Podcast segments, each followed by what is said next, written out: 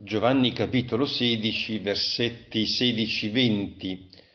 Gesù dice ai discepoli, voi sarete nella tristezza, ma la vostra tristezza si cambierà in gioia.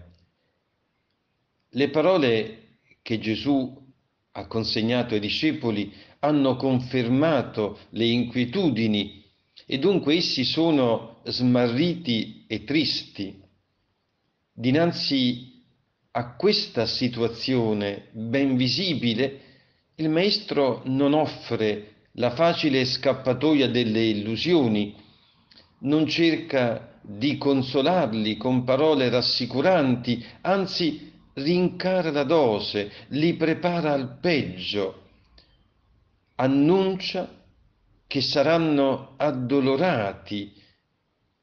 Il verbo Liupeo indica una situazione penosa. Quella di Gesù è una parola chiara ma difficile da accogliere. La tristezza fa parte del kit che Gesù consegna ai discepoli e dunque non possiamo cercare una vita facile né dobbiamo chiedere sconti.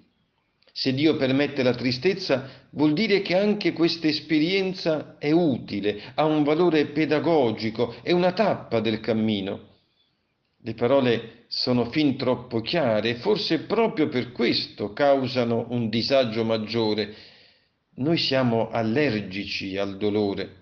La nostra agenda della vita ha messo in conto la fatica, ma non prevede alcun appuntamento con la sofferenza. E quando imprevista essa appare all'orizzonte, ci lamentiamo come se avessimo ricevuto un torto o una palese ingiustizia.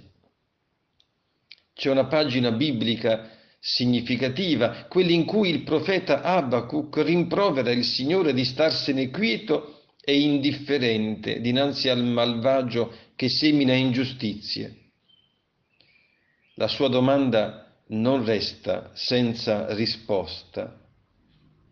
Dice il Signore, soccombe colui che non ha l'animo retto, mentre il giusto vivrà per la sua fede. Dunque il Signore chiede di attendere, ma attendere con fede, nient'altro che questo.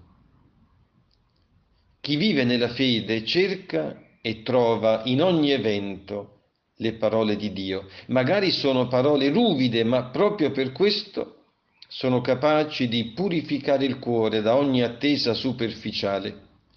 Durante la lunga malattia che progressivamente ha debilitato il suo corpo, Giovanni Paolo II evidentemente si sottoponeva a periodiche visite mediche. Un giorno il medico curante gli chiese cosa pensava si riferiva al decorso della malattia, il Papa rispose, cerco di capire quello che Dio vuole dirmi.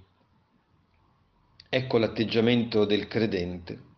Un discepolo soffre ma non si scandalizza.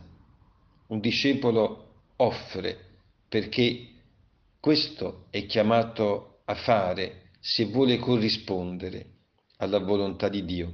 Sulle orme dei santi chiediamo la grazia di adorare l'imperscrutabile volontà divina e benedire il Signore anche quando l'orizzonte della vita si oscura.